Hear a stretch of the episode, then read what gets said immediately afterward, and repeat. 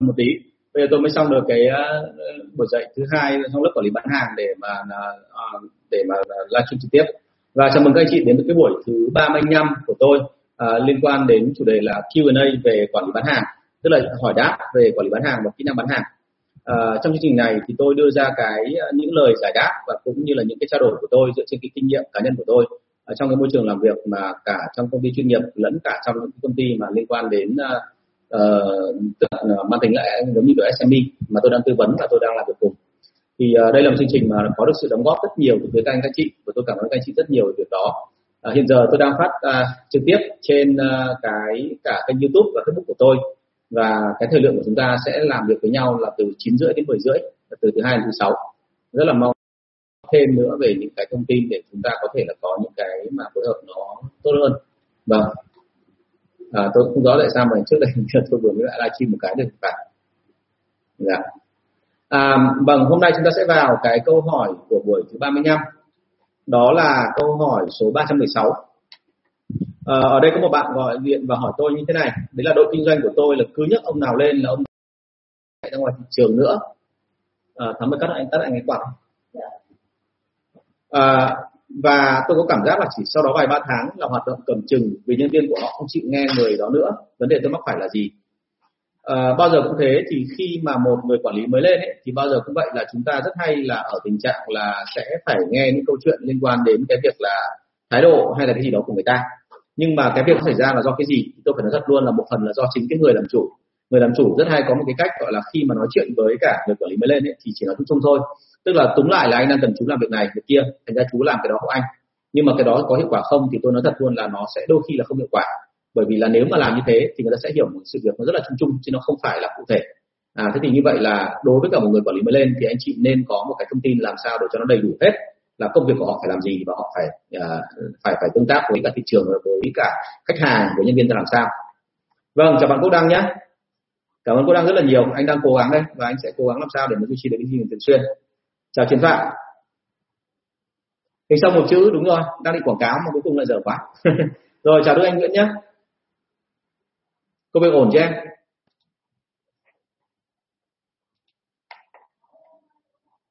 Đúng rồi đang dùng cam trước của điện thoại mà. Thành ra là thôi không sao. Bây giờ đang anh đang tranh thủ và anh đang có một số cái chỉnh điều chỉnh ở sau này nữa. Chứ còn bây giờ mà ấy thì khó lắm. À, và ở đây tôi xin phép nói luôn là thế này đối với cả câu hỏi của chúng ta ở đây thì à, bao giờ cũng thế là đội kinh doanh ấy, thì bao giờ cũng là mọi người hay bị nhầm tưởng về một cái vị trí quản lý. Đấy là khi lên làm quản lý rồi, thì sẽ không phải làm gì nữa. Tức là bắt đầu nó đấy là bình chân như vậy, và cứ thế là ngồi im thôi mà tọa hưởng. Nhưng thực tế nó có phải không thì không phải. Lưu ý tôi là trong quản lý bán hàng, đặc biệt là nghề bán hàng ấy, thì bọn tôi muốn coi là đây là nghề của chiến binh chiến tướng. Mà một khi đã được coi là chiến binh chiến tướng, thì các anh không bao giờ được phép dừng lại. Thế nào được gọi là không được phép dừng lại? Tức là trong mọi trường hợp, khi mà chúng ta đã quản lý đội sale rồi, thì mình phải thể hiện được cái đẳng cấp của mình đối với đội sale tức là anh chị phải thường xuyên chạy ra thị trường để làm việc cùng với nhân viên, giúp nhân viên làm sao để mà tăng được doanh số lên. Và muốn chạy ra ngoài để tăng được doanh số nhân viên thì cái việc đầu tiên cần phải quan tâm. Đấy là năng lực của anh chị có gấp đôi, đến gấp hai lần rưỡi, thậm chí gấp ba lần nhân viên hay không. Bởi vì nhân viên họ chỉ nể những người nào mà bán hàng được giống như họ, thậm chí bán hàng giỏi hơn họ. Và ông ý phải chứng tỏ được một cái năng lực đấy là gần như hàng ngày và liên tục. Tức là khi gặp khách hàng khó, thậm chí có một số nhân viên họ còn cố tình họ lôi khách hàng khó đấy về cho ông sếp và ông sếp phải chứng tỏ là bán được thì sau đó họ mới nể. Thế cho nên câu chuyện đưa ra là thế này đối với cả tất cả những cái bạn mà làm về quản lý luôn phải nhớ một câu chuyện là chúng ta khi mà đi bán hàng là à, khi mà đi làm quản lý thì không phải là ngồi nhà. Để mà giống như cái cách anh em hay nói với tôi là ngồi nhà nghĩ mưu. Nghĩ mưu là một chuyện thôi đồng ý. Thế nhưng mà cái việc thứ hai là bao giờ cũng phải làm một cái việc đấy là chúng ta phải chạy ra ngoài và liên tục phải làm sao để cho con số nó tăng lên. Thì ở đây phải chứng tỏ cho anh em thấy là cái cách làm đúng nó như thế nào đấy là việc thứ nhất. Và việc thứ hai nữa là khi mà kể cả ngồi nhà nghĩ mưu thì bây giờ là cái hệ thống nó phải được tác động chứ không phải là chúng ta ngồi im đấy rồi mà kệ là thị trường nó lên được thì tốt còn nếu không lên được thì mà nó cũng chả liên quan gì đến mình. Thì cái đấy không đúng nhá. Thành ra bao giờ cũng thấy là khi mà làm việc với cả uh, quản lý thì tôi đề nghị là như này là các anh sếp ở trên nói rõ ra là quản lý phải đi bán hàng và quản lý phải thỉnh thoảng là soát anh em và quản lý phải làm sao tương tác để cả đội cùng đi lên. Đấy là việc quản lý. Và các bạn quản lý thì cần phải nhớ rõ là mình được trông đợi đợi để mà làm tốt công việc tối thiểu của mình, tức là phải để cho anh em nể về kỹ năng bán hàng. Sau đó rồi thì mới chỉ đạo gì anh em mới nghe. Nhớ cái đó của tôi. Và chính bởi vì lý do mà đấy, giống như ở đây anh bạn này bạn có nói đây là nhân viên họ không chịu nghe này đó nữa, thì tại sao? Bởi vì đơn giản là có thể cái gì đâu mà nghe. Đúng không? Và ông cứ ngồi ở nhà thì làm sao mà anh em nó nể được? Cho nên ông phải chạy ra ngoài đi. Ông phải chạy ra ngoài và ông phải chứng tỏ cho tôi và ông phải tìm ra được cái vấn đề mà trước khi cả nhân viên tìm ra thì họ mới nể. Chứ còn bây giờ mà ông cứ ngồi ông nói không không, nói cứ như kiểu đúng rồi thì làm sao mà ta tin? Đúng không? Đấy là vấn đề. Câu hỏi thứ hai là của một bạn mà à, đã học cái khóa bán hàng, quản lý bán hàng của tôi. Hôm qua thì bạn có gọi điện cho tôi và có nhắn tin qua facebook cho tôi và cái này thì khá là bức xúc. Tức là à, bạn có hỏi về một cái chuyện là vậy thì bây giờ nhân viên đang làm giả cái số lượng KPI thì nên xử lý như thế nào? Đúng chưa để được hưởng lương cao thì nên làm như thế nào? Và ở đây là gặp cả vấn đề mà làm giả KPI ở cả level, ba level, tức là cả người giỏi, người hạng trung và người hạng, gọi là, kém ở trong cái độ sale đó thì nguyên tắc đưa ra là thế này, là một khi mà có lỗi sai là một phải xử bởi vì nếu anh chị mà không xử thì hiển nhiên là tất cả những người đằng sau họ nhìn thấy. Và từ đấy chỉ một lần thôi là nó thành quen và sau đó rồi thì họ sẽ làm luôn xòe hết cả lên. Thế cho nên là chúng ta xử và xử ở đây dựa trên cái gì? Thì bao giờ cũng vậy là ở Việt Nam mình 100 cái lý mà một tí cái tình, xử theo kiểu logic, nhưng mà phải cân nhắc về tình cảm. Tức là cái việc này mình phải đưa ra họp một cách công khai, bởi vì đã có bằng chứng về cái chuyện này rồi thì phải xử lý. Nhưng mà họp công khai ở đây không phải có nghĩa là để mà tấn công để nhục mạ người khác mà họp công khai ở đây là để mà vừa vừa đưa ra vấn đề theo một cách khách quan nhất, một cách bình tĩnh nhất, nhưng mà đồng thời phải quan sát xem là cái thái độ của những người kia như thế nào. Nếu những người kia mà họ ở tình trạng họ làm sai rồi nhưng họ lại không rút kinh nghiệm, họ mà căng lên thì mình phải xử lý.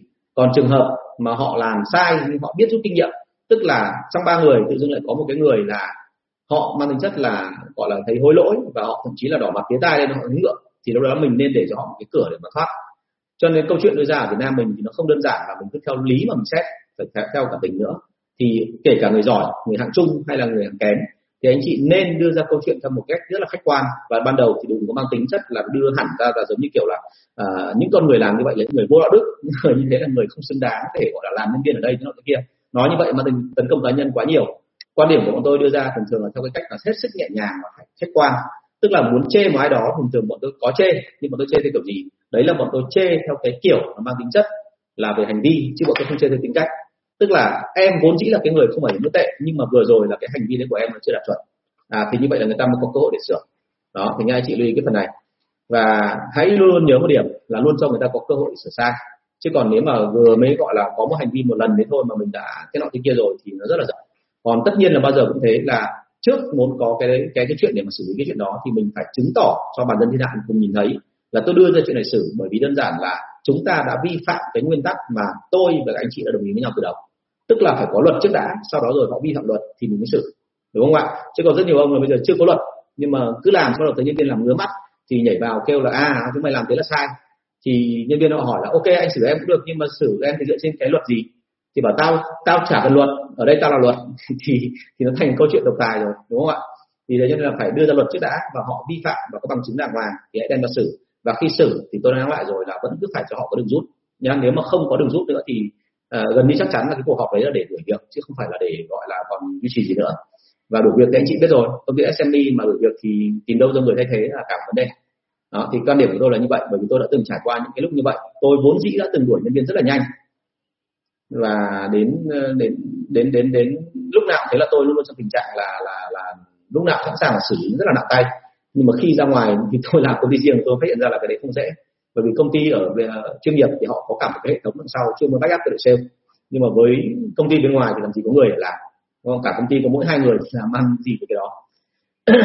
Đấy, bạn Nguyễn Quang Đạt đã nói ngay là đuổi thẳng cổ dằn mặt. Ngày xưa thì có em ạ, nắm đá được ngay nhưng mà anh thì không làm được như thế. Bây giờ thì không thể như thế rồi. Ok, chào bạn Ninh Duy nhá. Vâng chào anh Hùng quý. Chào sếp chứ, đúng không? Xem bận như vậy mà vẫn có thời gian để vào đây để xem. Vâng cảm ơn mọi người rất là nhiều. Thực sự mà nói là tôi làm ngay ban đầu là cũng gọi là mang tính chất là vui và một phần để quảng cáo cho học của tôi. Thế nhưng mà sau đó rồi thì tôi làm tôi thấy là càng ngày nó càng thú vị hơn bởi vì tôi học được rất là nhiều từ những câu hỏi này của anh chị. Thế nên phải cảm ơn anh chị rất là nhiều. À, câu hỏi số 318 nhân viên nói với tôi là sản phẩm này bão hòa rồi cả online và ngoài thị trường. Vậy tôi nên làm gì để gia tăng doanh số? Câu chuyện đưa ra ở đây là như này là họ nói bão hòa thì có dấu hiệu nào cho sự bão hòa đấy không? Đúng không ạ? Và ở đây bão hòa ở đây thì là tôi đã nói với anh chị rồi là từng giờ là các hãng lớn ấy, họ không bao giờ để cho sản phẩm mình bão hòa đâu. Bởi vì bão hòa ở đây có nghĩa là với một đối tượng nào đấy mà hàng tức là với một cái sản phẩm đấy mà tự dưng nó dừng lại thì ngay lập tức mình phải có một cái cách để mình chỉnh làm sao cho sản phẩm đấy là nó không bị ngã lại đó mà nó tiến lên ở một số thị trường khác hoặc là một cái ngách khác. Và đôi khi ngách đấy nó rất là lạ nó không liên quan gì đến ai. Đúng không? Hôm nay tôi vừa mới ở lớp quản lý xong và có mấy anh chị kể về một số cái cái trường hợp bán hàng theo kiểu gián tiếp nó rất là thú vị tức là trông thì một cái ngành nó không liên quan gì đến cái ngành đó nhưng mà nó lại là cái cửa dẫn đến ngành đó rất là tiện. Thì uh, thì thì cái uh, cảm ơn bạn. Và bạn hùng rất là nhiều nhá. Cái này anh ờ, anh cũng cố gắng là lôi hết tất cả những cái gì mà anh có ra và thứ hai là anh cũng luôn học từ phía cả các lớp và đồng thời là các cái buổi mà tương tác của anh nữa. Thì uh, những cái câu này là câu mà vừa là câu hỏi vừa là câu trả lời của cả anh lẫn cả của mọi người nữa. Nó rất là thú vị. Nó rất là mong là mọi người tiếp tục theo dõi thế thì ờ, vì thế cho nên là sản phẩm này đầu tiên phải tìm hiểu xem là thực sự họ nói là lý do bão hòa là nằm ở đâu. Việc thứ nhất việc thứ hai là tìm thêm các cách khác. Việc thứ ba là như vậy là các đối thủ cạnh tranh của mình ấy, họ có bị bão hòa như thế không? Nếu họ không bị bão hòa như vậy thì đều chứng tỏ là mình đang sai sai một cái gì đó. Và anh chị phải tìm hiểu kỹ xem là họ làm khác gì mình. Nếu họ làm khác mình mà họ vẫn tiến lên được thì mình ok mình có thể làm giống như họ. Còn nếu như mà họ làm giống như mình rồi và họ đang tắc tích thì lúc đấy anh chị mới đâu phải lo đúng không? Và lo rồi thì phải tính cái cách để làm sao mà có thể vượt thoát qua được cái hoàn cảnh mà mà nó dở như vậy. Vâng à, như vậy là à, đấy là câu trả lời 318 còn nhắc lại luôn là tình huống cụ thể như thế nào thì chắc là à, mời anh là inbox với tôi thì tôi sẽ nói cụ thể hơn. Chứ còn đôi khi chúng ta là cái này là nếu mà mình chỉ có một cửa thông tin duy nhất là chỉ nghe nhân viên thôi hoặc báo cáo như vậy thì đừng có bao giờ tin ngay vào cái chuyện đó mặc dù tôi biết là nhân viên đôi khi họ tốt thôi chứ họ cũng chả vấn đề gì nhưng mà cái trình độ nhân viên góc nhìn nhân viên họ rất khác chúng ta. Thành ra khi họ khác như vậy thì cái việc của mình mình lắng nghe mình lắng nghe cả hai tai. Tức là khách quan để xem thực sự vấn đề nó xảy ra là vấn đề gì. Câu số 319 sao có nhiều khách tỏ ra rất thiện cảm mà sau đó không mua nữa? Và trong khi đó thì có khách tỏ ra rất khó chịu nhưng sau đó lại mua hàng của mình với số lượng lớn hả anh? Em bán mỹ phẩm cho ra à? à ok. Um, hiển, hiển nhiên là thế này là chúng ta thì đầu tiên mình phải nói về cái chuyện văn hóa vùng miền. Tôi sẽ không nói cụ thể là vùng nào nhưng mà anh chị nghe xong anh chị đã biết rồi. Có những cái vùng miền mà vâng chào bạn trần Hiếu Ngân. Có những vùng miền mà họ ở tình trạng là họ đưa lên cái sự lịch sự lên hàng đầu. Lịch sự lên hàng đầu là sao? Tức là họ luôn đưa đề cao cái chuyện là bây giờ làm gì thì làm kể cả không mua hàng hay là không thích hàng của người ta thì cũng phải lịch sự. Tức là phải thể hiện ra ngoài rất là niềm nở rất là vui vẻ. Nhưng thực tế bên trong họ không mua thế cho nên khách hàng của em mà em thấy là họ thiện cảm với mình thì đừng có chắc chắn một trăm phần trăm là họ sẽ mua. Cứ tự tin mà làm thôi, nhưng mà luôn luôn phải chuẩn bị cho tình huống xấu nhất là khả năng là họ nói như vậy nhưng kết thúc lại bằng một câu là giống như trong cái bộ xương đã từng đăng ở trên kết thúc của anh ấy là gì? Là ờ, em, cái hàng này của em rất hay và chị rất quan tâm, nhưng mà thôi để về chị suy nghĩ thêm, xong rồi có thông tin gì chị sẽ báo lại với em. Thì khả năng là chín chín phần trăm là người ta sẽ không mua nữa, đúng không? Thì đấy là, thứ nhất là do cái tính cách của họ, văn hóa của họ cái thứ hai nữa là có một số khách hàng mà họ làm theo cái kiểu gọi là họ cứ tìm hiểu thông tin thôi, đôi khi họ lại chính là từ nhà phân phối của, tức là chính là từ nhà nhà gọi là đối thủ của chúng ta. Thì những người như vậy thì chúng ta có thể tin được không? Thì nên là không, đúng không? Họ đến chỉ để moi tin và vì thế moi tin thì hiển nhiên là họ cứ càng niềm nở để họ càng lấy được thông tin chúng ta ra càng nhiều càng tốt. Và anh chị thấy đối tượng nào mà người ta hỏi nhiều quá như vậy thì cũng phải bất giác chuột dạ là như vậy, đối tượng này có phải đáng moi tin hay không? Niềm nở với họ mà nói hết cả thông tin ra thì có khi không cần thận đã hỏng. Đó. thế thì ở đây đưa ra là đừng có quan tâm đến cái chuyện là cái vẻ bề ngoài mà đôi khi phải nhìn vào những cái bên trong. Và theo kinh nghiệm của tôi thì nếu như anh chị học được cái tâm lý học hành vi uh, những cái mà về body language nó sâu thì lúc đấy sẽ phát hiện ra ngay là lúc đó chúng ta sẽ không quan tâm đến cái chuyện là hành vi theo cái kiểu là khuôn mặt hay lời nói nữa mà tôi sẽ quan tâm đến toàn bộ hành vi cơ thể. Và vì hành vi cơ thể thì thông thường họ không nói dối được. Và tôi sẽ phát hiện ra ngay là người ta có muốn mua hay không thì đấy là đối với khách hàng mà có thiện cảm. Thế còn loại đối tượng khách hàng thứ hai là khách hàng tỏ ra rất khó chịu, thì phải nói thật với em là cái đối tượng khách hàng này trong tất cả mọi ngành nó chiếm đa số. Mà tại sao bây giờ người ta càng ngày càng khó chịu hơn? Vì một lẽ rất đơn giản là bởi vì người ta biết là người ta có cái quyền để khó chịu. Đúng không? Khách hàng càng ngày là càng lắm cái yêu cầu và càng ngày họ càng lắm cái mà như kiểu thông tin để tham khảo. Cho nên họ khó tính với sản phẩm của chúng ta là chuyện rất bình thường. Đúng không ạ? Vì thế cho nên là khi mà hàng của chúng ta mà so với cả à, tức là tức là họ so sánh và họ có cái gì đó mang tính chất là như kiểu hơi gọi là khó chịu của chúng ta thì đừng có nghĩ họ sẽ không mua mà phải đôi khi phải để ý một cái là có nhiều khả năng. Thứ nhất là họ muốn thử thách chúng ta xem anh chị có phải là người sale cứng cựa không. Những cái hồi mà tôi mới xuống địa bàn ấy thì không phải là sale bị thử thách đâu mà ngay cả bọn tôi giám đốc bán hàng xuống địa bàn khách hàng lớn cũng sẽ thử thách bọn tôi. Bởi vì họ sẽ chỉ muốn làm việc với người nào mà cứng lên một tí. Và trong cái chuyện đấy thì có thêm cái thứ hai là nếu như mà tôi cứng thì họ sẽ nói thật thông tin là thị trường đang bị vấn đề gì còn nếu như mà tôi không đủ can đảm hay là đúng hơn là tôi gọi là mới non non ấy, mà bóp một cái đã chưa gì đã thấy vậy sợ gọi là vãi này vãi kia ra thì lúc đấy là họ sẽ tìm cách họ bóp để khiến cho bọn tôi phải cung cấp cho họ nhiều thông tin hơn và bọn tôi phải ưu đãi họ nhiều hơn. Tức là toàn bộ cái lợi thế nằm ở phía họ. Thành ra ở đây là có thêm cái đoạn đó anh chị lưu ý. Và cái thứ ba là khách hàng kể cả họ ưng mua hàng rồi họ vẫn tỏ ra khó tính. Bởi vì đơn giản là họ muốn tìm hiểu xem là ông đã cho tôi hết cái ưu đãi chưa? Nhỡ đâu mà tôi lại khó tính đến như thế này lúc sau ông ngại quá ông lại phải nói hết cái ưu đãi của ông ra thì lúc đấy tôi mới mua. Tức là họ muốn muốn mua sản phẩm với giá rẻ nhất đúng không ạ? Thế thì ở đây bao giờ cũng thế là chúng ta lưu ý là trường hợp khách hàng khó tính không có nghĩa là họ sẽ không mua hàng. Đôi khi cái khó tính đấy lại ẩn giấu đằng sau ấy, là một cái người mà muốn hợp tác chúng ta lâu dài. Bởi vì càng khó tính thì họ mà chúng ta càng vượt qua thì họ càng để chúng ta. Nhớ cái đó nhé ngày xưa công ty của tôi thì là tôi xuống địa bàn à, địa bàn nam định và tôi gặp vụ đầu tiên là vụ đấy gặp vụ đấy xong mà tôi chứng tỏ được năng lực của tôi là khá là cứng, thì sau đó họ rất là nể, và sau cùng thì họ không có phản ứng gì với tôi nữa. Vâng ở đây vào lại gặp cả người quen này đúng không bạn Đinh Anh Duy có hỏi một câu là thế này, em làm công ty dược hàng Việt Nam, mà so với thị trường thì giá cao dẫn đến sale không chào bán. Anh bổ túc, dùm em cách bán hàng với ạ. Dược Việt Nam mà so với thị trường thì giá cao. Vấn đề chính ở đây là em phải nói được một câu là như này là cái chất lượng hàng của em đến đâu và cái thương hiệu của em đến đâu. Bởi vì ngày xưa anh bị gặp trường hợp tương tự như của em tức là em hình dung là em bán cái Cancinano ấy. Cancinano có tên là là Kangaroo ấy. đến bây giờ là cái công ty đấy sau khi anh bàn giao lại cho ông kia thì ông ấy làm cho nó chết sạc tiết rồi. Cho nó phá sản rồi. Nhưng mà cái hồi mà anh còn đang làm rất là tốt thì nó có một câu chuyện là cái sản phẩm của anh là nó cái lượng canxi nó cao hơn đối thủ uh, cạnh tranh một chút xíu lúc nó mới ra đời. Và anh bán được với giá là khoảng 125 nghìn. Nhưng mà anh xuống tỉnh thì gần như anh hốc miệng luôn bởi vì là người ta tung ra những cái sản phẩm rất là vô đạo đức họ đưa vào đấy là cái số lượng canxi gấp 8 lần, gấp 16 lần cho phép và họ quảng cáo một cách trắng trợn trên bao bì luôn. Thì thực ra cái đó nó có tốt cho trẻ con không thì không, nhưng mà tại sao các cửa hàng thuốc họ vẫn mua và vẫn kinh doanh là bởi vì đơn giản là lãi nó quá cao. Đúng chưa thế cho nên là ở đây là không phải chỉ có mỗi cái chuyện là hàng giá cao so với thị trường đâu, mà còn liên quan đến câu chuyện là lãi của mình cho đối thủ cạnh tranh ờ, của mình cho cửa hàng không bằng đối đối thủ cạnh tranh. Đúng không ạ? Vậy thì cái cách anh làm là gì? Thì hãy nhớ một điểm là như này, là bao giờ cũng thế. Thứ nhất là em phải tập trung vào mẫu mã bởi vì bây giờ muốn bán được hàng ấy đặc biệt là trong cái thị trường mà thực phẩm chức năng ấy thì nó không có cái gì đặc biệt cả. Ngoài cái chuyện là mẫu mã nó phải làm giống tây một tí thì về cái hàng của em ấy, đã đủ mẫu mã đẹp chưa? Đây là một vấn đề mà rất buồn cười. Ngày xưa hàng của anh ấy, nó có một ưu điểm duy nhất đấy là cái mẫu mã nó rất là đẹp bởi vì đúng là do mà ông tây thiết kế.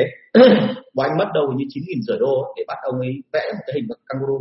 Và kangaroo đấy nó đẹp đến cái mức độ mà người ta ai nhìn vào cũng tưởng đấy là hàng của nước ngoài.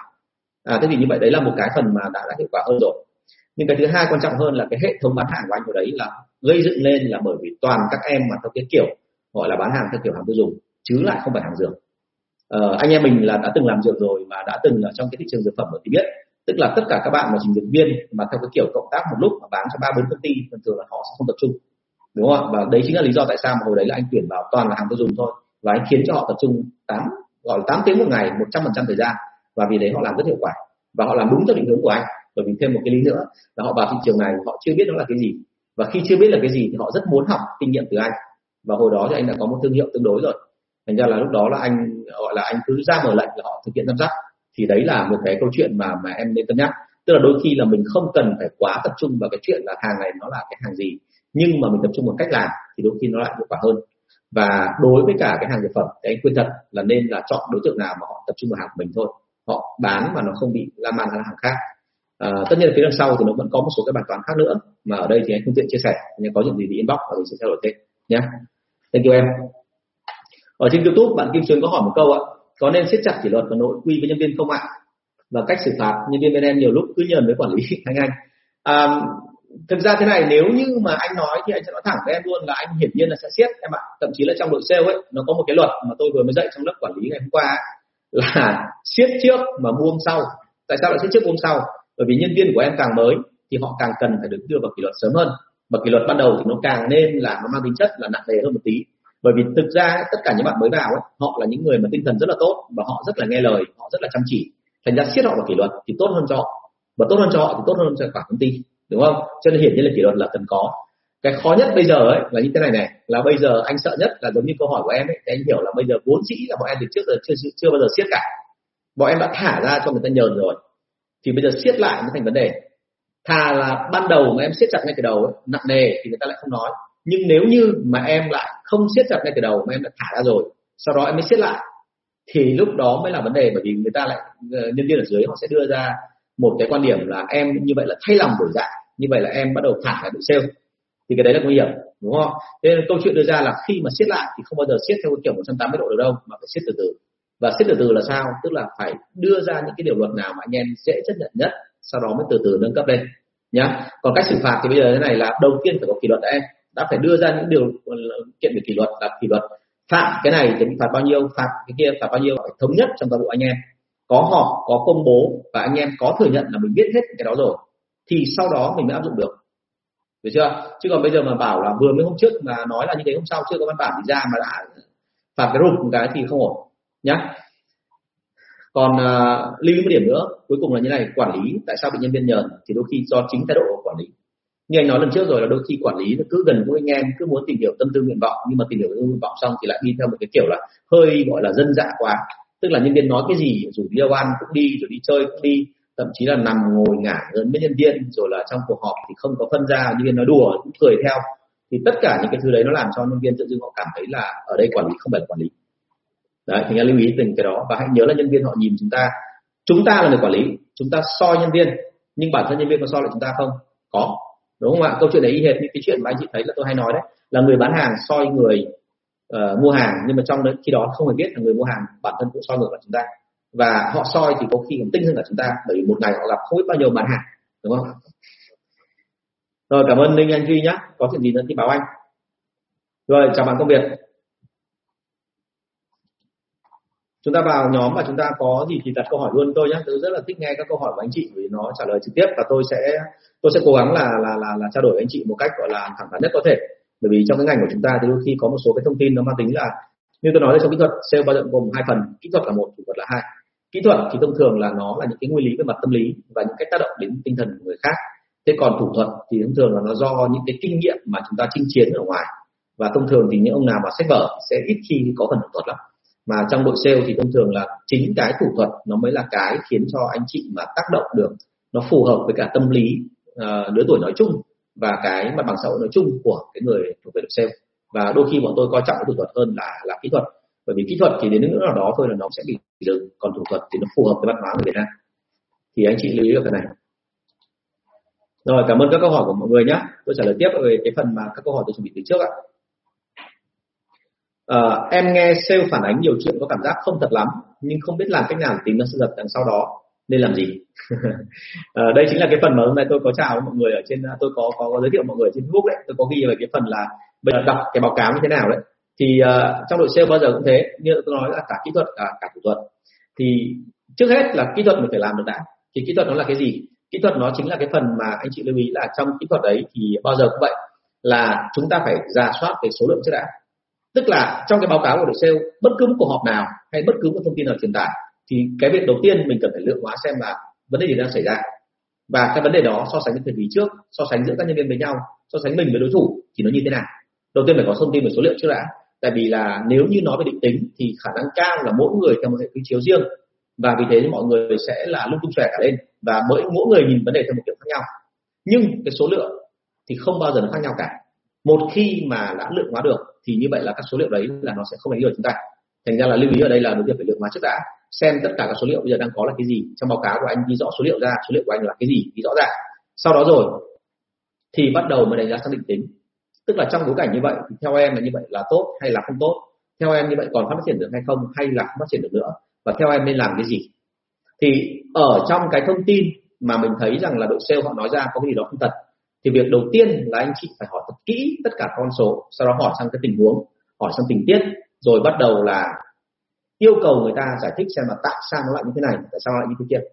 Thì cái câu hỏi ở đây thì nên sắp xếp theo một cái thứ tự lớp lang, mà nó giống như bọn tôi ngày xưa hay nói rằng là đi từ nông đến sâu. Tức là đầu tiên các câu hỏi nó mang tính chất là không có mang tính gọi là cụ thể, nhưng mà càng ngày về sau nó càng cụ thể. Và càng cụ thể ở đây thì đôi khi nó liên quan đến câu chuyện là lượng hoán tận cùng, không một câu hỏi nào nữa thì thôi giống như tôi nói buổi, các buổi trước đây là là cái kỹ năng mà đặt câu hỏi là rất quan trọng. Khi mà anh chị hỏi tất cả cái đó xong rồi, thì sau đó rồi anh chị nói với người ta về cái chuyện là em cảm thấy thế nào về cái đó. Để mà mình hiểu xem là cái hệ thống định lượng của họ, hệ thống định tính của họ nó như thế nào. Thì mình mới có điều kiện để nói là như vậy. Đối thủ thì nó như thế, mà em thì nói như thế, vậy nó có chuẩn hay không? Đúng không? Nhá, thành ra là hãy nhớ tôi một cái điểm là như này là đừng có bao giờ mà nói chuyện với sale mà theo kiểu là cảm nhận, là mơ hồ, không chắc chắn, sau đó im ngay à, trong một cuộc họp anh chị cứ hình dung như thế này. Tôi là người quản lý ở đây mà một bạn sale bạn đưa thông tin sai lệch mà tôi cũng không dám định được và tôi cũng không dám hỏi lại bạn ấy thông tin đấy cụ thể nó là cái gì. Thì ngay lập tức nó gửi tín hiệu đến cho bạn ấy là ông Tùng không biết cái gì hết. Và ông Tùng không biết cái gì hết thì từ đấy trở đi là cả đội nó sẽ cùng nói theo một giọng. Tức là sẽ cùng tung hoa và hỏa mù lung xòe à, tôi nói cái này không phải để nói xấu các bạn sale mà thực ra mà nói là ở đây vẫn là cái văn hóa ở trên. Tôi nói với anh chị đấy là chiến binh chỉ để chỉ tướng thôi đôi khi họ sẽ thử thách những người quản lý ở khía cạnh là họ tung ra thông tin giả để xem ông có phát hiện ra không. Nếu ông không phát hiện ra thì đó chứng tỏ ông không phải là người quản lý giỏi. À, thế thì ở đây có một câu chuyện rất đau đầu là là đã là dân võ rồi đã là dân sale rồi thì thường thường nó có cái đặc điểm kiểu đấy nó có cái sự so sánh đó. Và cũng phải nói luôn một cái thứ nữa đấy là gì? Cái chuyện ở đây họ nói thật hay không thật cũng đừng có bao giờ nghĩ rằng là họ vô đạo đức hay là họ nói dối. Mà đôi khi nó là cái chuyện rất buồn cười là hệ quy chiếu của họ mà cho rằng là như thế. Đúng không ạ? Mỗi người lại hiểu theo một kiểu khác nhau. Và một cái nữa trong tâm lý học mà hãy nói như này là uh, một cái nghiên cứu tâm lý học của người mỹ là một cái cái cái cái cái đội mà rất thẳng thắn và gọi tôi, tôi gọi đến lúc thẳng thắn gần như thô tục ấy. thì họ nói một câu như này là uh, cứ trong 10 phút thì một người hiện đại bây giờ có xu hướng nói dối tối thiểu là ba lần. Thế thì tại sao họ nói dối? Thì đọc nguyên nhân thì mình mới thấy là nó rất buồn cười họ nói dối đơn giản không phải là bởi vì là họ cố tình lừa đảo của chúng ta, mà bởi vì là hệ quy chiếu của họ khác chúng ta. Ví dụ như tôi chẳng hạn, tôi là cứ mặc định là tôi trông rất là dai, đúng không ạ? Thì như vậy tôi đang nói dối anh chị rồi, đúng không? Thế như vậy đấy chính là một cái phần mà chúng ta cần phải lưu ý, là mình luôn luôn phải hiểu rằng là cái hệ quy chiếu của cái người đấy, họ nói như vậy có nghĩa là đúng hay không?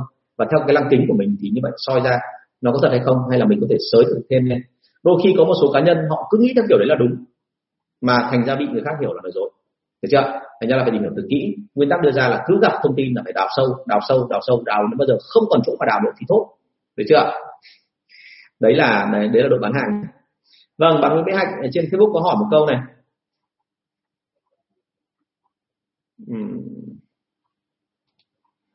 Em mới mở một công ty xin anh chị.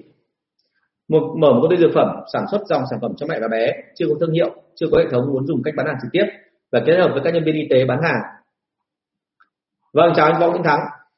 Muộn quá đúng không? Bây giờ tôi mới xong đây tôi mới xong vừa mới xong một giống như anh đây.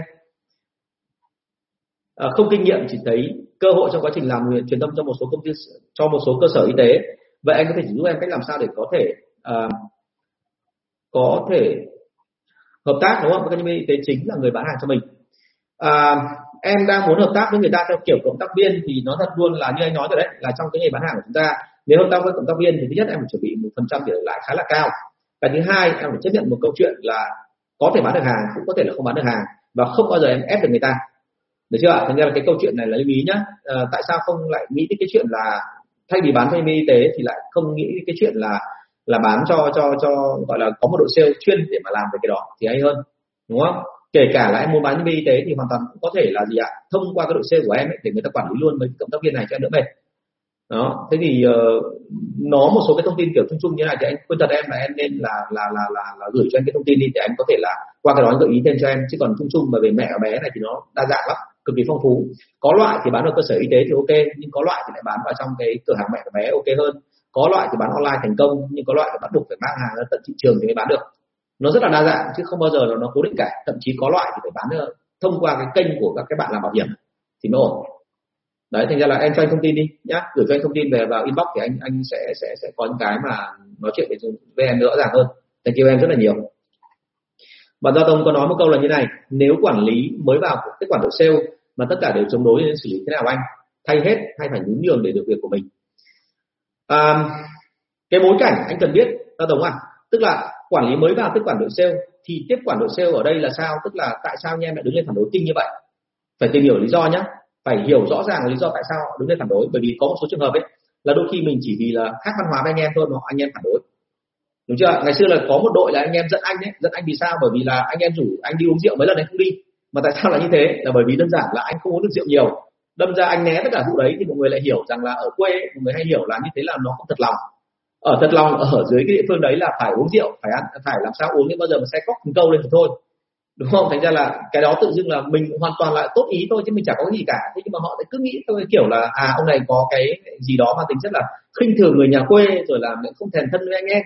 Trong khi thực ra hoàn toàn không phải. Anh rất là chia sẻ không vấn đề gì. Thành ra phải xem lại cái bối cảnh nhé và đôi khi là nếu họ phản đối ấy, thì phải tìm hiểu kỹ xem là như vậy là lý do phản đối phía sau nó là cái gì. Ok không? Ờ, cái chuyện thay hết hay phải nhún nhường ấy, thì căn cứ theo cái đó ấy bạn. Và thứ nữa là thế này thay hết nhún nhường phải căn cứ theo cái chuyện thứ hai là vậy thì cái công ty đấy, nếu mà thay hết thì có người để mà gánh hay không? Bởi vì nếu em là quản lý nhá, nếu mà vai trò quản lý thì em luôn bị trên đây dưới búa. Tức là ông sếp thì ông muốn em làm tốt, nhưng mà ông không nói cụ thể ra ngoài là như vậy là em làm tốt thì nên làm như nào. Bây giờ giả dụ như là em muốn thay hết, vậy thì em có người để thay không? Và nếu như mà thay hết nhưng mà sau đó rồi thì không có người để thay hoặc là thay xong thì cái người đấy không đạt được doanh số, thì như vậy ông có xử lý hay không? Đúng không? Phải cân nhắc hết cả hai mọi trường hợp như vậy thế còn trường hợp nhún nhường ấy thì bao giờ cũng thế là phải căn cứ theo cái chuyện là văn hóa công ty nó đang như thế nào. Văn hóa công ty là đội sale nó vốn dĩ xin lỗi nhá anh nói một câu là văn hóa đội sale nó vốn quen bật từ trước rồi. Thì bây giờ đôi khi mình phải nhún để xem xem tình hình nó như thế nào đã. Và sau đó thậm chí mình phải quay sang hỏi ông giám đốc là anh ơi tình hình này nó hay xảy ra hay không? Chứ còn nếu mà mình không biết gì cả mà mình xử lý thì nó mệt lắm. À, thành ra anh mới nói là sao? Có những trường hợp mà ông giám đốc về mà nhận một công ty mới hay kết quả một đội mới và ông cũng phải nắm im trong khoảng một từ 3 đến 6 tháng để ông ấy dò hết toàn bộ những cái phía đằng sau ấy, những cái mối mà rằng dợ phía đằng sau nó là như thế nào. Và sau cùng ấy là có một số trường hợp là ông ấy biết là có thể xử lý được nhưng mà ông ấy biết là xử lý xong thì công ty cũng nát thế là ông lên đường luôn. Đúng không? Thành ra là bây giờ phải nghĩ hết các trường hợp các bạn không cẩn thận là có những trường hợp là anh em mình phải anh em mình nhận làm quản lý nhưng mà vào đến nơi rồi anh em mình thấy là gì cái này khó sửa lắm thì thà là có khi đi cho nó em đúng không? Ông anh phải nói thật chứ còn không phải là trường hợp nào xử lý được đâu có nhiều trường hợp mà nói thật với anh chị là văn hóa công ty nó rất là tệ, nhưng mà nó vẫn tạo được lãi thì lúc đấy là người ta vẫn dùng. Thì tại sao mình lại phải thay đổi? Mà không cẩn thận mình thay đổi xong là tất cả mọi người quay sang mà đối diện mình mà coi mình như kẻ thù ấy. thì nó mệt lắm đúng không? Thì cẩn thận cái phần đó. Có có thể cho anh thêm thông tin được không? Nhá, thông tin được. Nếu mà cụ thể ra thì anh sẽ sẽ có cách để anh anh hỗ trợ em nhiều hơn. Rồi, cảm ơn những Bích Hạnh nhé có chuyện gì thì cứ inbox cho anh để sau đó rồi mình trao đổi thêm à, bạn Hải Trịnh có một câu là như này theo anh Tùng làm thế nào khuyến khích khách hàng tăng tư vấn sử dụng sản phẩm cho end user? Vì sản phẩm tốt chất lượng kinh nghiệm sử dụng nhưng lãi suất thấp thì khách hàng bán sản phẩm competitor lại cao. Đấy chính là một cái vấn đề đấy bởi vì thực ra là thế này là người bán buôn ấy, hay là người bán ở trung gian thì thông thường là họ đi bán một sản phẩm không phải là vì cái sản phẩm đấy tốt mà bởi vì đơn giản là lãi của họ cao. Và ở Việt Nam mình ấy đặc biệt là so với cả một cái ờ, chúng ta ở một trong cái thị trường là chỉ cần là nhoang một cái thôi anh chị biết rồi là hàng mà phát triển tốt thì ngay lập tức là ở biên giới sẽ có hàng nhái, hàng giả. Thậm chí ngay tại Việt Nam là có luôn. Thì lúc đó nó thành ra một câu chuyện khác. Tất cả là gần như là sau một thời gian nó trải qua những cái hoàn cảnh thế rồi, thì cái văn hóa nói chung của những người bán hàng trung gian bây giờ, đấy là họ chỉ quan tâm đến lãi thôi. Họ không quan tâm đến cái chuyện là người end user có bị hại hay cái gì đấy không, họ chẳng quan tâm. Đúng không? Thành ra là nếu như mà muốn bán được cái này thì khuyên thật là chúng ta nên làm cái động tác là nên đứng ở cửa hàng ấy và bán thử cái hàng đấy cho khách hàng nhìn thấy và nếu như mà mình cho họ thấy là cách bán hàng chuẩn là như thế này và sản phẩm đi ra được, thì lúc đấy họ mới tin một phần.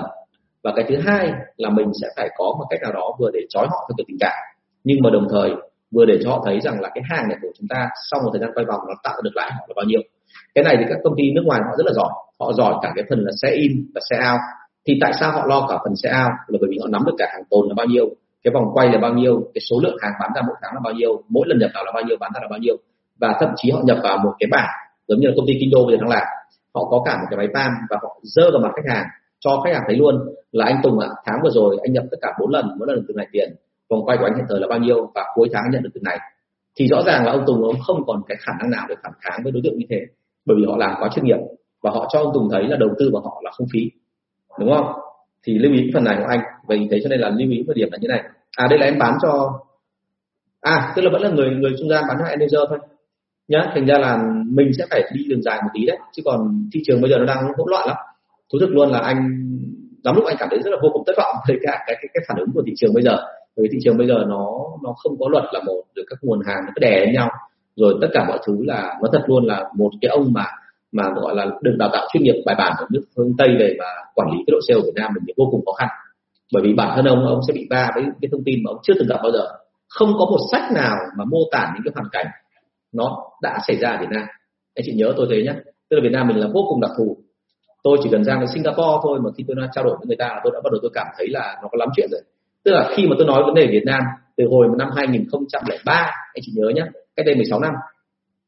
Không phải bây giờ đâu mà cách đây 16 năm khi tôi nói chuyện với cả những cái người mà giám đốc bán hàng ở các khu vực như Đông Nam Á, Thái Bình Dương, Ấn Độ rồi là Úc thì họ nghe câu chuyện thị trường Việt Nam họ hoàn toàn không hiểu là tại sao lại phải làm như thế à có tôi nói ví dụ một cái việc nhé nghe rất buồn cười. Đấy là cái vụ mà đếm số khách hàng trên thị trường. Họ luôn hỏi tôi một câu là tại sao mày là giám đốc bán hàng nhưng mà mày không có được số liệu khách hàng thị trường.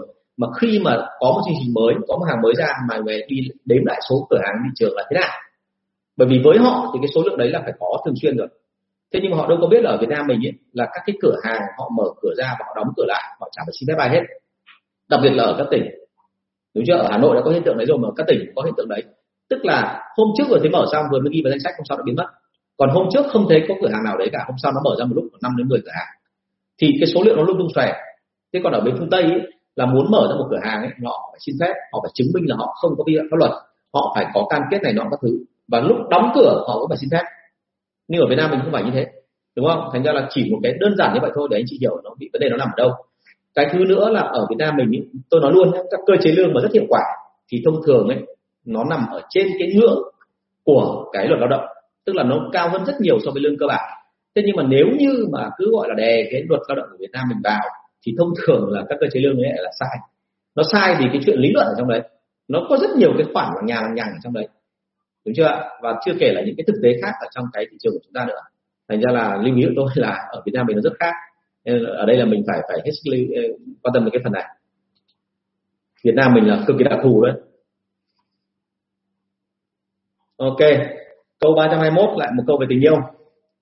Một người hỏi tôi một câu như thế này là rất khó chuyển tình yêu của mình tới đội sale mà không có tình cảm với sản phẩm của mình thì làm sao bán được hàng hả anh? Ok vậy thì cái tình yêu đấy là tình yêu gì? Em có thể định nghĩa nó ra được cho anh được không? Bởi vì quan điểm của anh là như này ok mình yêu tình yêu sản phẩm của mình yêu công ty của mình là tốt đúng không? Nhưng mà nếu như mà mình yêu mà mình cứ ngồi đấy nó không đúng không? Gọi là yêu theo kiểu chót lưỡi đầu môi ấy, mình không biến nó hành động thì có bán được hàng không? Đúng chưa? Hiển nhiên là không rồi thế thì bây giờ yêu như thế nào là chuẩn? Vì thế cho nên là cái câu mà anh hay nói là ở công ty này làm ơn là mọi người đừng có nói gì về yêu công ty bộ nếu mọi người chưa đạt chỉ tiêu. Nếu như mọi người đạt chỉ tiêu rồi thì đấy chứng tỏ là mọi người yêu chính bản thân mình. Bởi vì chính bản thân mình ấy là mình quan tâm đến mình nhất con người luôn ích kỷ. Đúng chưa ở trong ở, ở trong ờ, cái lý luận của cái đội mà triết học người người mỹ tôi thấy có một cái câu rất là hay họ nói là thế này. À, một đứa trẻ con ra đời thì nó ở trong bụng mẹ thì vốn dĩ nó đã quan tâm đến cái chuyện là nó hút chất dinh dưỡng từ mẹ rồi tức là nó chỉ quan tâm đến bản thân nó thôi. Nó hút chất dinh dưỡng từ mẹ sang nó. Như vậy là con người ta, ngay từ trong bụng mẹ đã ích kỷ rồi. Thế tại sao mà khi đẻ ra đời, mình lại cứ bắt họ là phải yêu một cái gì đó, xả thân vì một cái gì đó, mà không phải là yêu chính bản thân họ? Và yêu chính bản thân họ thì nó có một cái tốt là yêu chính bản thân họ thì công ty là của họ. Công ty vốn dĩ là cấp tiền cho họ để họ sống, thì họ yêu bản thân họ xong thì công ty có lợi. Đúng không? Thế nên câu chuyện đưa ra là đừng có nghĩ về tình yêu quá nhiều, mà nên nghĩ là vậy thì cái hành động để thể hiện cái đó thì nó nằm ở đâu? Nhá thành ra yêu bản thân họ trước sau đó thành yêu công ty quan điểm của anh là như thế. Thế còn thì cái tình yêu em truyền với họ thì thực ra mà nói là đôi khi nó truyền nhưng mà có khi mình truyền không hiệu quả thì nó không ăn thua. Đúng không? Thành ra là thôi bây giờ cứ tập trung vào công việc chính đi chứ còn thì cái tình cảm nó sẽ xuất hiện sau. Quan điểm của anh là như vậy. Còn tất nhiên là anh không phủ nhận cái đó. Nếu mà có tinh thần tốt thì làm được sẽ rất là tốt. À, câu số 322 đại lý của em sau một thời gian làm việc doanh số họ tăng gấp 5 lần giờ họ muốn góp vốn với em để sản xuất ngay từ đầu. Em có nên cho họ làm không? Em làm sản phẩm chức năng ạ.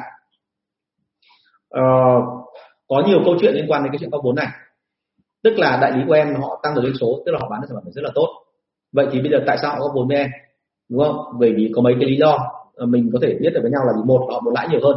Bởi vì họ tin rằng là đâu đấy em vẫn còn giấu đi một số khoản lãi và họ muốn lãi nhiều hơn cho nên họ muốn góp vốn với em để có thể là thêm tiền nhưng mà thực ra là họ lại có gọi là thêm lãi cái trường hợp thứ hai là tại sao họ muốn góp vốn? Là bởi vì đơn giản là họ muốn là ngay ở đây là em phải cam kết với họ để cho mình không thể đi được với ở ông khác. Đúng không? Vậy thì bây giờ em phải tìm hiểu xem là ngoài đại lý này, có một ông nào đấy nó có thể tiềm năng hơn đại lý này để làm việc hay không? Còn nếu như mà em thấy rằng là người này xứng đáng để đi dài hạn, thì em nên để cho họ góp vốn. Tất nhiên là ở đây là góp vốn thì có nhiều điều khoản phía sau nữa khác, nhưng mà bao giờ cũng thế là phải cân nhắc xem là đại lý này có phải là cái người đi lâu về dài với mình không và nếu mà ai hỏi tôi là cái tiêu chuẩn của một đại lý để có thể đi lâu về dài với mình thì thông thường tôi hay quan tâm đến mấy chuyện như sau. Thứ nhất là tôi không quan tâm lắm đến cái chuyện là họ là cái người mà thật nhiều tiền và có uy tín hay là đúng hơn là có nêm có tương tên tuổi và thương hiệu lớn nhất ở cái địa, địa phương đó. Tại sao lại như thế? Bởi vì thường thường là những cái ông nào mà đại lý mà có tên tuổi và thuộc dạng là đứng đầu ở địa phương thường thường là rất tinh tướng. Và ông ấy tinh tướng rồi thì ông sẽ ở tình trạng là ông đòi hỏi rất nhiều. Và cái thứ nữa là ông sẽ không muốn đi lâu về dài với ai cả, bởi vì ông vốn dĩ là một cái người rất có uy tín và ông đã có người nổi tiếng rồi. Thì thông thường ông được lời chào mời từ rất nhiều bên. Được chưa thành ra tôi sẽ quan tâm đến ai? Tôi quan tâm đến những người mà còn đang trong giai đoạn phát triển. Tại sao là thế? Bởi vì là với cái địa bàn đó mà họ làm tốt rồi thì sau đó họ sẽ có tên tuổi với cái hàng của tôi. Và ít nhất là họ gắn kết về mặt tình cảm. Họ khó có thể bỏ tôi được để mà đi sang ngay với cả đối tượng khác. Cái thứ hai là bởi vì họ còn trẻ, cho nên con đường của họ còn rất dài đúng không? Họ nhỏ thường phần lớn họ trẻ. Chứ còn nếu mà những ông to rồi thì thông thường lúc đấy là nghĩ đến cái chuyện là sao ạ? Lúc đấy đi làm không phải vì mình nữa mà đi làm vì cái gì? Đi làm vì cái chuyện là muốn con mình là có đủ điều kiện để sang Mỹ học những trường hàng đầu như Princeton đúng không? Như là trường Harvard ví dụ thế chẳng hạn. Thế thì bao giờ cũng thế là mình nhìn vào đó để mình biết được à như vậy là cái đại lý đấy đi lâu về dài nó có ổn hay không? À, đấy là việc thứ nhất. Người trẻ thì bao giờ cũng tốt hơn người già quan điểm của tôi là như vậy. Có thể anh chị có thể phản pháo này nọ thế kia, nhưng mà theo kinh nghiệm của tôi trước đến giờ thì người trẻ bao giờ cũng thấy họ linh động, họ nhanh nhẹn hơn. Còn người già thì thông thường là họ quan tâm đến cái chuyện là những cái gì mà họ tích lũy được thì họ muốn đem ra để thảo luận đấy là vấn đề lớn mà mình gặp. Và họ cũng khá là khổ hủ thực sự là như thế. Khó để thay đổi. Một cái nữa là rất quan tâm đến cái chuyện là chúng ta phải quan tâm chuyện này. Là cái năng lực quản lý của anh ta, cũng như là cái tham vọng để anh ta phát triển năng lực thì nhìn vào đâu? Năng lực thì nhìn vào cái chuyện, ok, có thể nền tảng học vấn anh ta là học đại học, anh ta thế nọ, anh ta thế kia. Nhưng cái thứ hai là xem cái độ lăn xả của anh ta. Tôi đã từng có những nhà phân phối mà anh chị hình dung là chỉ có một vợ, một chồng và một cô em gái và với một cái xe tải hai tấn rưỡi, nhưng họ sẵn sàng cân một nửa địa bàn của cả một tỉnh. Trong khi cái nhà phân phối cũ, họ ở tình trạng là họ ì trệ và họ nghĩ rằng là họ không ai bằng họ, thành ra họ cứ kinh khỉnh lúc nào tiện thì đi bán hàng. Buổi sáng mở mắt ra mà thấy trời hơi mưa thì thế là hai vợ chồng là ôm nhau ngủ đến khoảng gần trưa. Và ở nắng lên rồi mà nắng gắt quá thì cũng lại nghỉ ở nhà. Đến buổi chiều mới đi bán hàng, đi một tí thôi thì tự dưng cảm thấy là lại nhớ các con quá, thế lại khi về ăn cơm với các con, thế là coi như là cả một ngày bán hàng bán được khoảng hai ba tiếng thôi. Và bán theo một cái kiểu rất là đơ, tức là mục đích của họ là họ chỉ muốn có lại cho họ. Họ không bao giờ nghĩ chuyện phát triển thị trường dài hạn, cho nên là khi có mặt tôi ở đấy, tôi là giám đốc bán hàng thì họ bán đúng chương trình còn khi mà tôi không có mặt ở đó, thì ngay lập tức là họ chuyển sang cái trạng thái là gì? Nói khó với khách hàng để làm sao mà đỡ phải, gọi là bán có khuyến mại để mà họ ăn được nhiều tiền nhất. Thế thì đấy là một cái đối tượng hoàn toàn không tốt. Ngược lại, với cả cái anh kia, thì anh kia, anh ấy không đòi hỏi cái gì hết. Anh ấy có một cái xe tải hai tấn rưỡi, anh đi cùng với cả vợ và cô em gái. Và anh ấy gần như trong cả một tháng, khi mới bắt đầu làm việc, anh không nghỉ ngày nào hết. Nắng như ngày mưa, anh lái xe đưa vợ xuống dưới tỉnh và cô vợ sẽ vào bán hàng còn cô em gái thì nhảy ra thùng xe cái đằng sau, bắt đầu chuẩn bị sắp xếp hàng để chuyển giao cho cái khách hàng đó. Và họ ăn cơm trên đường, và gần như họ chỉ có nghỉ có một tiếng đồng hồ giữa trưa thôi, không ngủ trưa, phi một mạch và đi rất là chịu khó, họ bán có hai huyện ở trong cái tỉnh đó thôi, nhưng doanh số bằng cả cái nhà phân phối và bao phủ cả mười mấy huyện còn lại và cả thành phố lớn. Thế thì đấy là một cái mình thấy ngay là cái tiềm năng của anh rất là lớn. Anh làm rất là kỹ.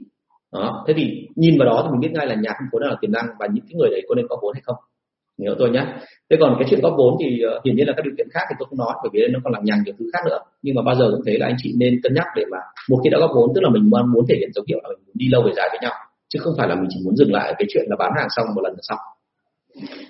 Vâng. Vâng bạn công phạm có hỏi là anh lưu video livestream được không? Thì em chưa xem được bây giờ. Cái này lưu ở trên cái kênh của anh em ơi. Em đang xem ở trên kênh của anh đấy. Thành ra là em về xong vào cái kênh là tùng đỗ xuân nhé ở trên youtube là em đã nhìn thấy. Uh, thank you em.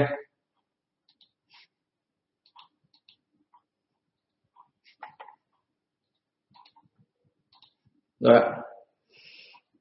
À, câu hỏi số 323 đội sale bên em rất hiểu ý em chưa nói các bạn đã biết để làm theo rồi nhưng doanh số không tăng là vì sao hả anh? Thì phải nói luôn nhé anh đã lâm vào tình trạng này rồi. Anh phải nói thật luôn là đoạn đầu tiên ấy là khi anh cảm thấy là xuống dưới tỉnh và một đội sale nó hiểu ý anh thậm chí là anh chưa kịp hỏi xong câu hỏi đó đã trả lời xong rồi. Thì anh cảm thấy rất là vui và họ rất là người thông minh rồi họ rất là chiều ý sếp cái nọ cái kia nhưng mà về sau nhận ra được là đấy không phải là họ hiểu anh, mà đấy là anh bị bắt vợ. Bởi vì anh xuống địa bàn ở đấy còn quá trẻ, hồi đấy anh có 24 tuổi. Còn tất cả những tay thiện chiến kia thì hơn 30 rồi. Có gia đình rồi, có vợ con rồi, và có nhiều ông bằng tuổi bố anh. Thế cho nên là họ quá dày dặn trên thị trường rồi, và họ chiều theo ý mình rất là dễ. Thì chứng tỏ là mình bị bắt vợ, chứ không phải là mình được anh em yêu quý. Ok không ạ? Thế cho nên là lưu ý ở đây là gì? Khi anh hiểu, em, người ta hiểu ý em mà người ta hoạt động mà vẫn không đạt được doanh số, thì em phải xem lại khả năng cao ấy là họ gọi là nịnh bợ em họ làm cho em thỏa mãn về mặt tình cảm. Nhưng về công việc thì họ làm không tốt. Nhá thành ra là phải nghiên cứu và phải làm sao khách quan nó lên. Đừng có nghĩ rằng là họ tử tế với mình họ đàng hoàng với mình thì mình cũng phải tử tế lại với họ. Mà mình phải kiểm tra lại ở đây ý, mình là quản lý. Mình là công ty thuê là để làm sao giả soát đội sale thì bây giờ cái việc đầu tiên của mình phải làm cho tốt đã. Tức là công việc mình làm tốt sau đó rồi thì mới có tình cảm anh em. Nhá ờ, cái cái phần này là cái phần mà người Việt Nam mình rất hay bị. Tôi nói thật với anh chị là nếu mà phân biệt ra là cái tính cách người Việt Nam và người nước ngoài khác nhau ở chỗ nào thì nó khác nhau lớn nhất ở chỗ này. Là người Việt Nam mình ấy, luôn muốn là người bạn thân của mình bao nhiêu lâu nay thì sẽ làm ăn kinh tế cùng với mình.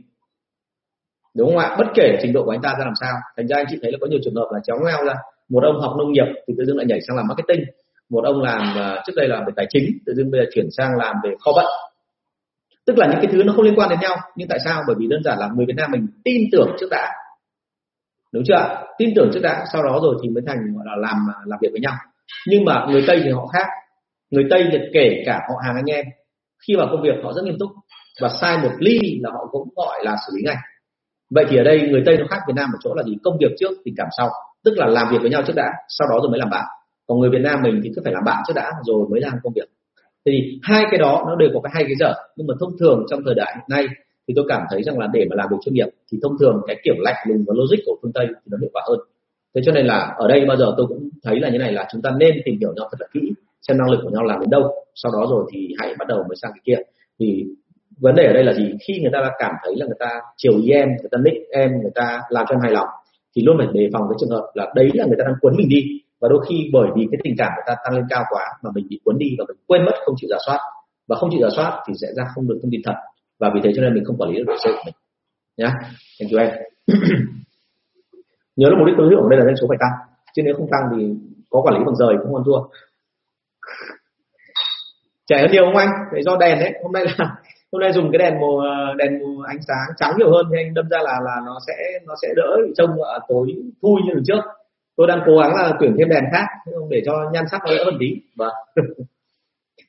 Bà vũ hải quang này à, anh cho em hỏi ở Việt Nam theo anh các công ty nên quản lý nhân sự theo cách rất nghiêm khắc kỷ luật thép hay dùng tình cảm nghe thân thiết để động viên nhân viên làm việc này hay hình thức nào khác phù hợp với văn hóa người Việt Nam hơn hả anh? À, quan điểm của anh thì trên hết vẫn là phải nghiêm khắc và kỷ luật nhưng mà nó là kỷ luật 100% thì không phải. Như anh nói với em rồi là người Việt Nam mình luôn thích du di. Thành ra là cái việc của mình ấy đôi khi ở trong anh đã từng viết bài ấy, là cái kỷ luật thép dùng để làm gì thì luôn phải nhớ này cái kỷ luật thép đưa ra đôi khi là để dựa trên cái kỷ luật thép đấy mình sẽ có điều kiện để du di chứ không phải là kỷ luật thép là cứ như kỷ luật thép túm lại là làm sai, tao đè cổ tao phạt ngay. Nếu mà chúng ta mà giống như tôi ngày xưa, tức là tại sao mà ba năm đầu tiên anh làm anh hỏng ấy, là chính vì cái em nói đấy. Tức là quá nghiêm khắc, quá kỷ luật thép, làm sai một ly là anh đuổi việc ngay, anh không bao giờ chần chừ. Nhưng mà cái đó về sau phát hiện ra một điểm là mình không còn là ông cẫy ở trong công ty liên doanh nữa. Bây giờ mình ra ngoài là mình độc lập, chiến đấu rồi. Gần như cả công ty chỉ mỗi mình mình thôi. Bây giờ anh em phải làm việc với mình trước đã, họ phải quý người mình đã, sau đó rồi mình áp dụng kỷ luật được thì tôi đành phải từ từ là linh hoạt và bắt đầu hòa hoãn mọi thứ. Đó thành ra là à, lưu ý ở đây đưa ra là thế này là thực ra người Việt Nam mình thì hợp cả hai cách kết hợp tức là vừa nghiêm khắc nhưng vừa có tình cảm. Hai cái cái cạnh đấy mà cả ân cả uy thì mới hợp được. Chứ còn nếu mà chúng ta nói là chỉ theo một cách thôi thì thường thường là học. Và theo quan điểm mà tâm lý học hiện đại thì tôi thấy là cái này là hợp lý. Ví dụ như là một cái cặp bố mẹ bao giờ cũng vậy là bố mà đã mắng rồi thì con phải mềm mỏng ra và con à, tức là bố mẹ xin lỗi bố mà đã mắng rồi thì mẹ phải mềm mỏng ra đúng không? Hoặc là mẹ đã mắng rồi thì bố cũng phải xoa dịu với con. Chứ bây giờ mà tôi hay kể câu chuyện đùa là bố đã đánh rồi mẹ lại nhảy vào lên gối chẳng hạn đúng không? Hoặc là ừ, gọi là bố đã chiều chuộng rồi mà con mà mẹ sau đấy là lại cũng lại gọi là ôi rồi con trai tôi viên ngọc của tôi nhưng cái kia thì hỏng hết. Thì uh, cái đứa trẻ con ấy nó là cái sản phẩm cuối cùng mà do cái cách cư xử của bố mẹ tạo nên. Cho nên chúng ta phải lưu ý cái phần này. Vâng xin lỗi anh chị một chút nó đã có vấn đề về cái hướng dẫn rồi ok. À, ok chào Cam Lê Ngọc nhá. Lâu lắm không gặp em. Khỏe chứ à vẫn tập chứ đúng không? Thế thì đấy là vấn đề mà mình mình mình lưu ý ở cái phần này. Quan điểm là nên dung hòa. Người Việt Nam mình thích là nó ở trung dung chứ người Việt Nam không thích là như hẳn ở chiều nào. Nếu mà người Đức và người Nhật họ đề cao kỷ luật đúng không ạ? Thì uh, Việt Nam mình thì khó theo cái đó lắm. Bởi vì là người Việt Nam mình lúc nào cũng thấy là chẳng nhẽ hoặc là giá như thành ra nhưng cái đó là mình hiểu là trong cái câu của mình rất hay có những cái từ như vậy là mình đã hiểu ngay là bị như thế rồi. Câu 324 là bạn em à, muốn nhờ những chuyên gia như anh tới nhiều như anh tới nhiều tới từ nhiều lĩnh vực khác nhau và công ty để tư vấn để lấy được những quy trình chuẩn chỉnh nhất. Như vậy có hiệu quả không hả anh? À, vấn đề chính là thế này là ok cứ cho là uh, kiếm được một mớ người mà họ toàn là chuyên gia đi thế nhưng mà câu chuyện đưa ra ở đây là sao? Những cái cái quy trình họ đưa ra nó có hợp với nhau không? Đúng không ạ? Một ông mà ví dụ như là công ty bạn em làm về mỹ phẩm chẳng hạn tự dưng lại một lôi một ông là về chuyên về marketing cho công ty đồ ăn xong rồi lại kết hợp với cả một ông sale chuyên bán về hàng tiêu dùng rồi lại kết hợp với cả một ông gọi là uh, về về gọi là tư vấn về hệ thống tài chính mà lại chuyên dành cho các công ty chứng khoán chẳng hạn. Thế thì anh sợ là cái mớ đấy nó hợp lại với nhau nó thành ra một mớ hổ lốn chứ nó lại không phải thành ra một cái mớ hợp nhất thế thì câu chuyện đưa ra ở đây là sao? Tất nhiên là mỗi cái đều có cái hay, hay riêng để học hỏi. Nhưng bao giờ cũng thế muốn học hỏi thì bây giờ mình phải biết được là mình chọn cái nào hay trong cái đồng đấy. Thì thông thường là sếp em phải là người có quan điểm. Sếp em phải là cái người đưa ra định hướng để chọn cái gì ở trong cái mơ đó để kết hợp lại với nhau. Chứ không phải là cứ kết hợp lại với nhau là giống như kiểu gọi là uh, miếng thịt này ngon nhất rồi là uh, nước dùng này ngon nhất lại kết hợp với cả một cái ờ, gọi là một cái cái loại mì này ngon nhất. Thì ba cái loại này đứng riêng ra thì nó ngon. Nhưng khi kết hợp lại với nhau là nó chả hợp gì với nhau cả thì lại thành có vấn đề, đúng không? Giống như kiểu gọi là thay vì thịt chó chấm mắm tôm lại, thịt chó lại chấm cả sô cô la chẳng hạn. Ví dụ cả một câu chuyện đấy. Lưu ý nhá, tức là đây phải có một sự hợp nhất. Và quan trọng hơn ở đây là như này là hãy nhớ là mình là cái người chủ đích mời họ về thì mình phải giữ được cái quyền mà quyết định ở đây. Tức là họ tư vấn thì rất nhiều cái tư vấn hay, nhưng mà trong cái tư vấn đó mình phải biết được là nếu tư vấn như vậy và mình gọi là dùng cái đó thì nó bị mâu thuẫn gì trong cái bối cảnh hiện nay với cả hệ thống bây giờ vốn dĩ mình đang hoạt động. Chứ không phải là tất cả mọi thứ hay là kết hợp lại là nó ngon đâu. Anh gặp rất nhiều trường hợp là các công ty nhỏ tìm cách áp dụng cái quy trình của công ty lớn, cuối cùng là vỡ. Vỡ vì vì đơn giản là không đủ điều kiện. Vỡ là bởi vì đơn giản là cái trình độ của nhân sự ở bên trong nó không đủ để mà vận hành những cái thứ nó rất là cồng kềnh và những thứ rất là chuyên nghiệp nhưng mà lại rất nặng nề của công ty, của công ty liên doanh.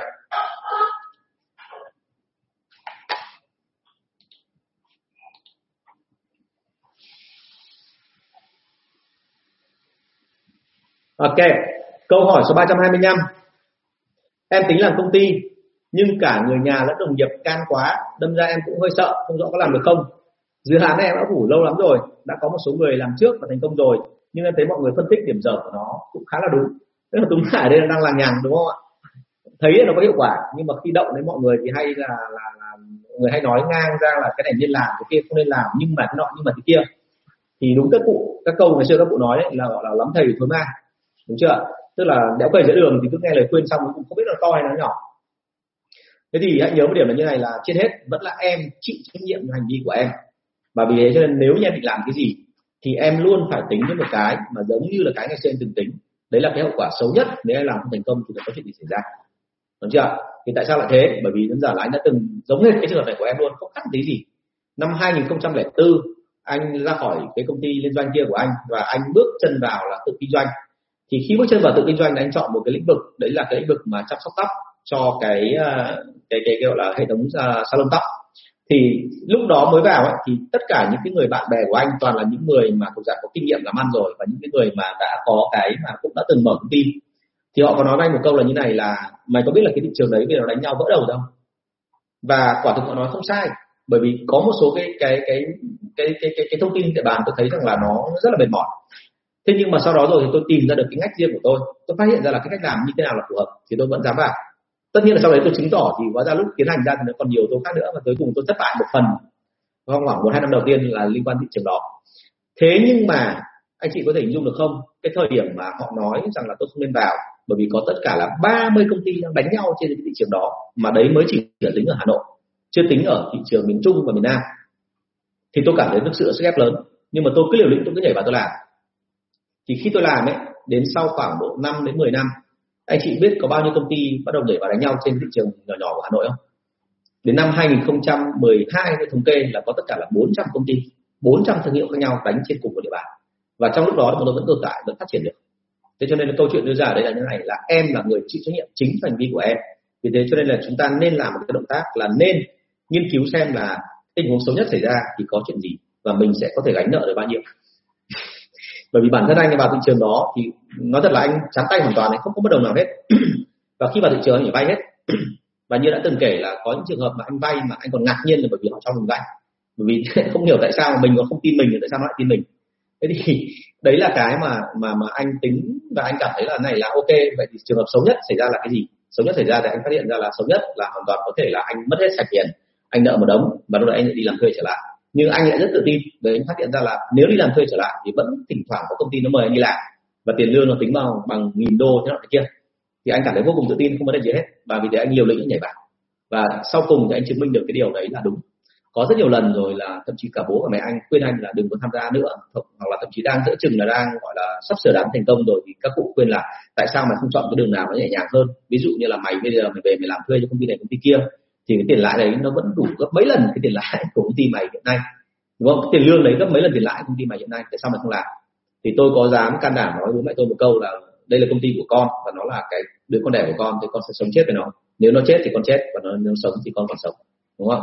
Thế thì ờ, ở đây phải đưa ra câu chuyện là đôi khi mình gọi là lì và liều thì dần nó thành công. Tự dưng tìm ra một ngách nào đấy để lách cả thành ra là em em không nên là cứ căn cứ theo cái lời khuyên của người khác. Họ khuyên thì rất là tốt bởi vì họ nghĩ cho cái sự an nguy của em. Nhưng mà chỉ có em thôi mới biết là thực sự cái hạnh phúc của mình nó nằm ở đâu. Bản thân anh thì anh thấy là sau một thời gian thì đến bây giờ mà nếu mà anh kể chuyện cho con cháu nhà anh anh vô cùng tự hào anh kể về cái thời gian anh từng chiến đấu một mình. Chả cần ai hỗ trợ cả. Đó. Thì đôi khi có khi là mình lỗ bao nhiêu năm đấy nhưng mà để được cái kinh nghiệm đấy thì đấy là, là hạnh phúc của mình rồi. Đúng không? vậy thì em đi làm và em hãy cân nhắc theo cái, cái con gọi là cái cái con đường riêng của em chứ đừng có bao giờ hỏi quá nhiều người. Kinh nghiệm của anh là như vậy. Ok, bạn Phùng Quang có hỏi một câu là nhân viên kinh doanh chê lương thấp mà lại muốn chỉ tiêu thấp thì xử lý như thế nào? Ờ, vấn đề chính ở đây là từ trước giờ mình đã làm gì với họ rồi. Họ chê lương thấp nhưng mà lương thấp là so với cái gì, đúng không? Phải nói rất là rõ. Chứ còn nếu mà mình nói là ông chê lương thấp thì nói thật với anh chị là ngày xưa tôi đã từng trả những cái ông mà người thân của tôi, tôi đã dân dân chở hàng thôi, tôi trả lương cao còn hơn cả lương nhân viên bán hàng mà vẫn cứ kê là lương thấp và lý do đưa ra rất buồn cười. Lý do đưa ra là gì? Là nó trả lương như thế thì không đủ tiền để uống bia thế thì câu chuyện đây là chẳng lẽ tôi lại nói thẳng mặt ông luôn, tại vì ông nói sau lưng tôi, chứ nếu nói thẳng mặt tôi tôi sẽ nói thẳng luôn là tôi không có trách nhiệm để trả cho những cái trận bia mà thâu đêm suốt sáng của ông. Mỗi tháng ông tiêu dùng đến khoảng độ hơn 3 phần tư lương của ông uống bia thì đấy không phải của tôi. Đúng chưa ạ? Bởi vì hoàn toàn tôi không có trách nhiệm gì trong cái chuyện là phải thỏa mãn một con nghiện bia như ông.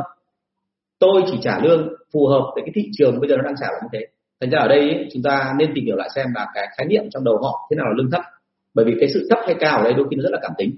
Tìm hiểu kỹ ra và đôi khi mình nói thẳng với họ luôn là ngành này với cái mức lương đó thì tôi trả như thế là ok rồi, thì tự dưng là lại ổn.